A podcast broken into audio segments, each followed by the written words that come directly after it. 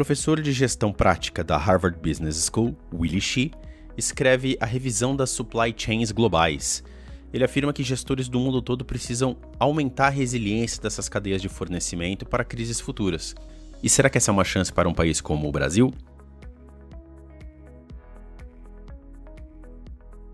Como os fabricantes chineses têm papel central em diversas cadeias de fornecimento de empresas do mundo inteiro, o impacto econômico do coronavírus foi sentido nos mais diferentes setores de atividade, nas indústrias eletrônicas, na automobilística e também nas farmacêuticas, no setor de metais e vários produtos de consumo industriais.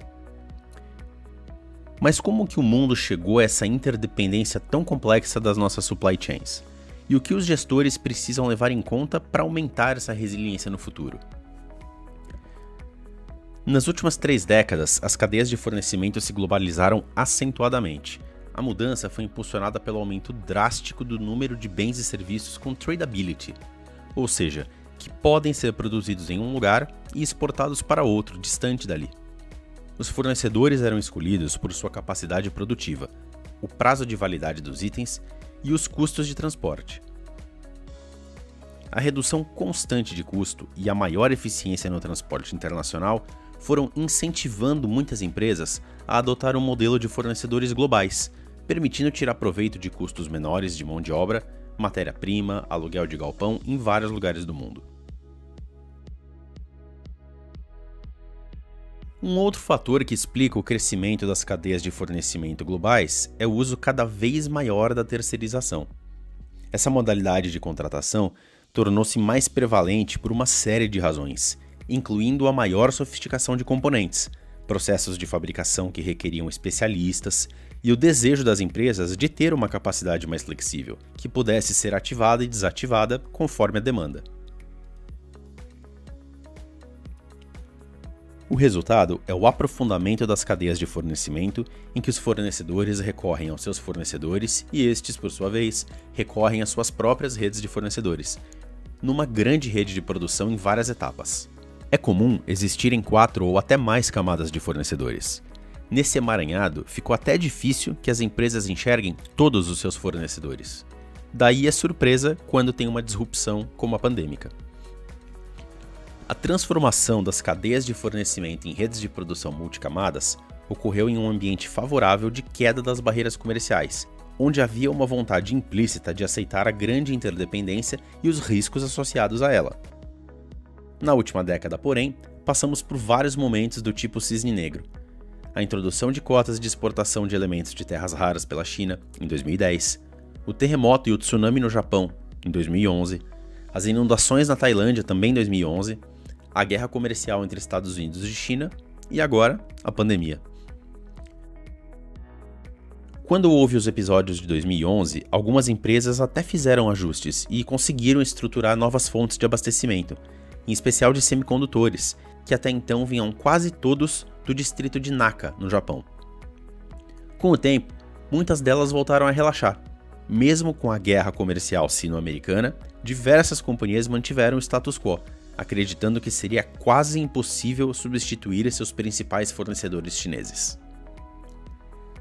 A ruptura desencadeada pela Covid-19 é diferente, pois teve um risco país alçado a uma escala sem precedentes. Se muitas empresas demoraram a perceber a profundidade de sua dependência da China, por causa do tempo do transporte marítimo, agora já perceberam. Ficou claro para os líderes que os riscos associados à fragmentação da supply chain e à globalização estavam sendo subestimados quando não ignorados. E agora? Agora é necessário um novo movimento.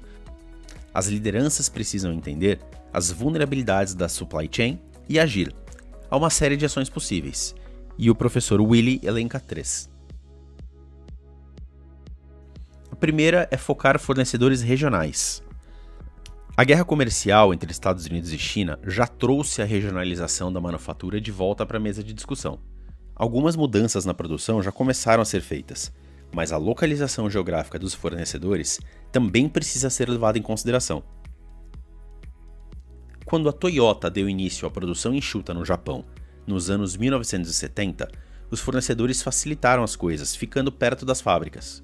Os fabricantes chineses fizeram o mesmo nos anos 1990 e no início dos 2000.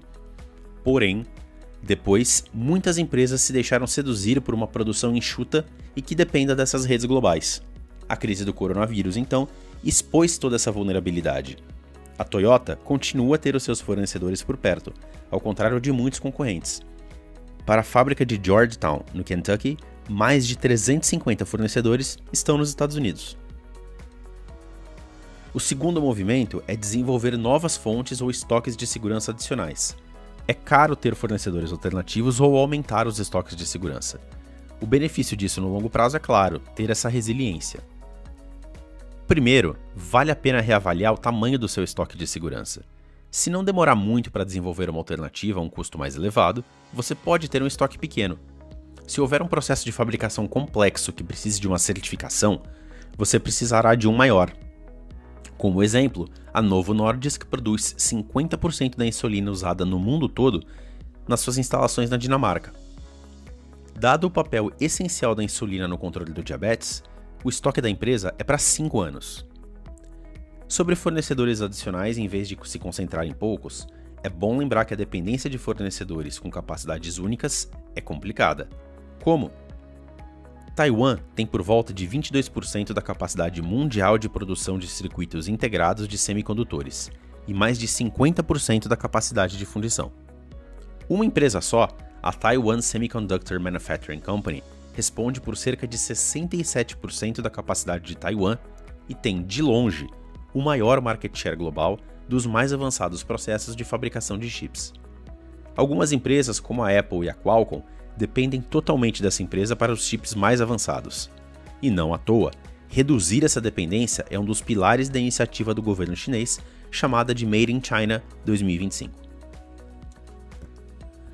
Outra razão para a resistência em diversificar fornecedores é o foco exclusivamente em preço. Isso ocorre com o fornecimento de manganês para a produção de aço, de elementos de terras raras usados em baterias e ímãs e de princípios ativos para as farmacêuticas. A relutância dos fabricantes em comprar de produtores mais caros levou à concentração de compras no mercado chinês. Esse é um problema complexo e que levará um bom tempo para ser corrigido, avaliar o nível dos estoques de segurança necessários e estabelecer essas reservas estratégicas pode ser o único curso de ação no curto prazo. Mas diversificar o fornecimento no futuro é necessário, com compromissos de compra de longo prazo. Tende a não funcionar pedir a um novo fornecedor que iguale o preço do fornecedor antigo, que vende em grande escala. Mas os compromissos de compra de longo prazo, que reflitam a curva de aprendizado de produção, dão aos fornecedores incentivos para investir e aí sim acabar abaixando os custos. O terceiro e último movimento é repensar a escala e o mix de produtos. Alguns processos de produção, como a montagem de automóveis, precisam de uma escala mínima eficiente, idealmente 250 mil unidades por ano de um mesmo modelo básico. E é por isso que muitas empresas confiam nas fábricas focadas. A BMW faz isso. São diversos modelos da série X que são fabricados na Carolina do Sul, nos Estados Unidos, e enviados para o mundo inteiro. A abordagem de fábrica focada é popular em diversos setores, como os de bem de consumo de alto giro. Mas lidar com um mix mais amplo de produtos em fábricas individuais pode viabilizar uma produção regional e oferecer mais opções em caso de ruptura.